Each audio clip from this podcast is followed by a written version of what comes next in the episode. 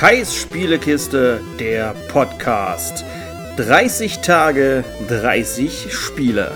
Heute mit Grand Theft Auto, The Definitive Edition.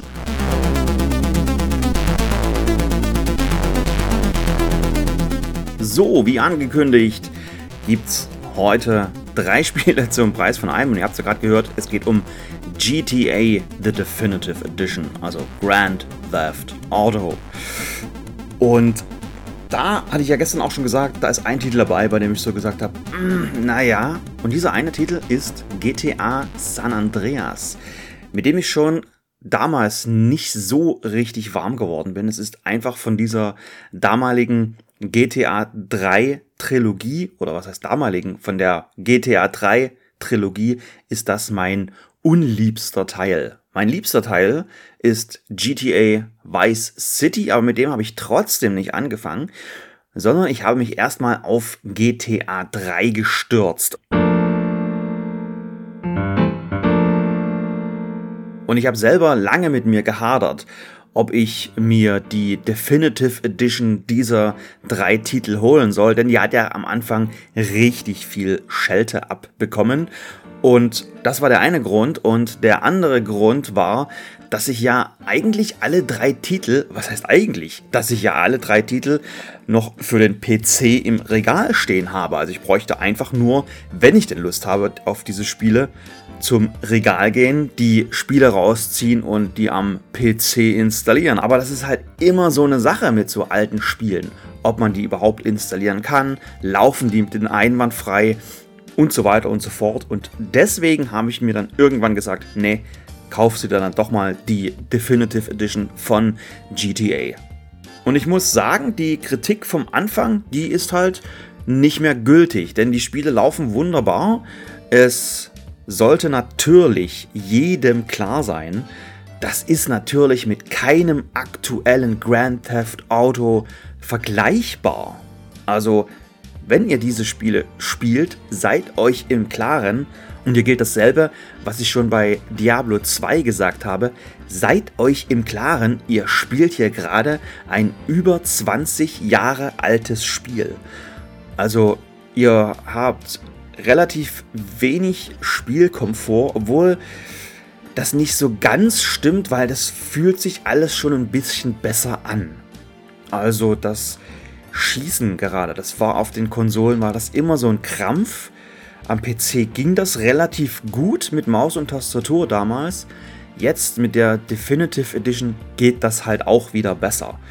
Also es ist nicht so schlimm, wie man es von damals kennt, sondern es ist halt eher es geht so ein bisschen in die PC-Richtung, wie sich das Ganze spielt. Es spielt sich natürlich wunderbar flüssig, es sieht okay aus, es ist halt, es läuft halt in voller Auflösung, aber die Texturen sind halt nicht so krass geil aufgelöst. Natürlich sind die Charaktermodelle, was heißt natürlich? Eigentlich die Charaktermodelle sind halt auch immer noch die alten. Das heißt, alles relativ mit wenig Polygon, alles sehr clunky, wie das so ein bisschen aussieht. Also wenn man das gar nicht gewohnt ist, dann kann ich mir vorstellen, tun einem am Anfang schon die Augen weh. Und auch gerade GTA 3 ist sicherlich eine Eingewöhnung, weil dieser Teil ist eigentlich Grand Theft Auto in 3D. Also man hätte damals auch zu GTA 3 GTA 3D sagen können. Man hat halt so einen stummen Helden wie im Original Grand Theft Auto. Damals war das noch alles sehr viel mit Fahrt zu Telefonzellen. Das ist natürlich jetzt hier nicht mehr so. Das heißt, die Struktur ist schon ein bisschen mehr wie in einem modernen Grand Theft Auto. Aber es ist halt ein altes Spiel. Also da, da führt kein Weg dran vorbei. Es ist an vielen Stellen, ist das wie nach Hause kommen für die Leute, die diese Spiele damals sehr oft und sehr gerne gespielt haben. Also auch für mich. Also ich wusste auch so, wo ich mir halt im ersten Stadtteil noch die Dodge Viper holen kann, beispielsweise, um sie dann in meiner Garage zu parken, um dann halt dort ähm, immer Zugriff auf so einen schnellen Sportwagen zu haben. Und das Interessante eigentlich an dem Spiel ist, wenn man sich das heutzutage betrachtet, dass es unfassbar klein ist. Also diese drei Inseln, aus denen dieses Spiel besteht, so dieser bisschen, früher war das so, bei GTA 5 wurde das halt aufgebrochen, aber dieser frühe klassische Aufbau, das, das wurde ja bei GTA Vice City verfolgt, es wurde ähnlich auch bei GTA San Andreas gemacht, auch bei GTA 4 gab es das in ähnlicher Form. Und hier ist das halt auch so, es gibt diese drei Inseln, aufgeteilt in so drei Stadtteile stimmt eigentlich nicht, weil Chinatown ist schon mit auf der ersten Insel. Aber wie klein das alles ist. Also diese, diese erste Insel, das ist heute ein Stadtteil. Und diese kompletten drei Inseln ist so wie, ja, wenn man das heute so aufbauen würde, mit einer Insel, dann wäre das so die Menge, die man heutzutage auf eine Insel packen würde, das ist so das, was man in diesem kompletten Spiel hat. Also dieses Spiel ist, wenn man sich die Karte anschaut, unfassbar klein. Also das ist wirklich, wirklich ungewohnt.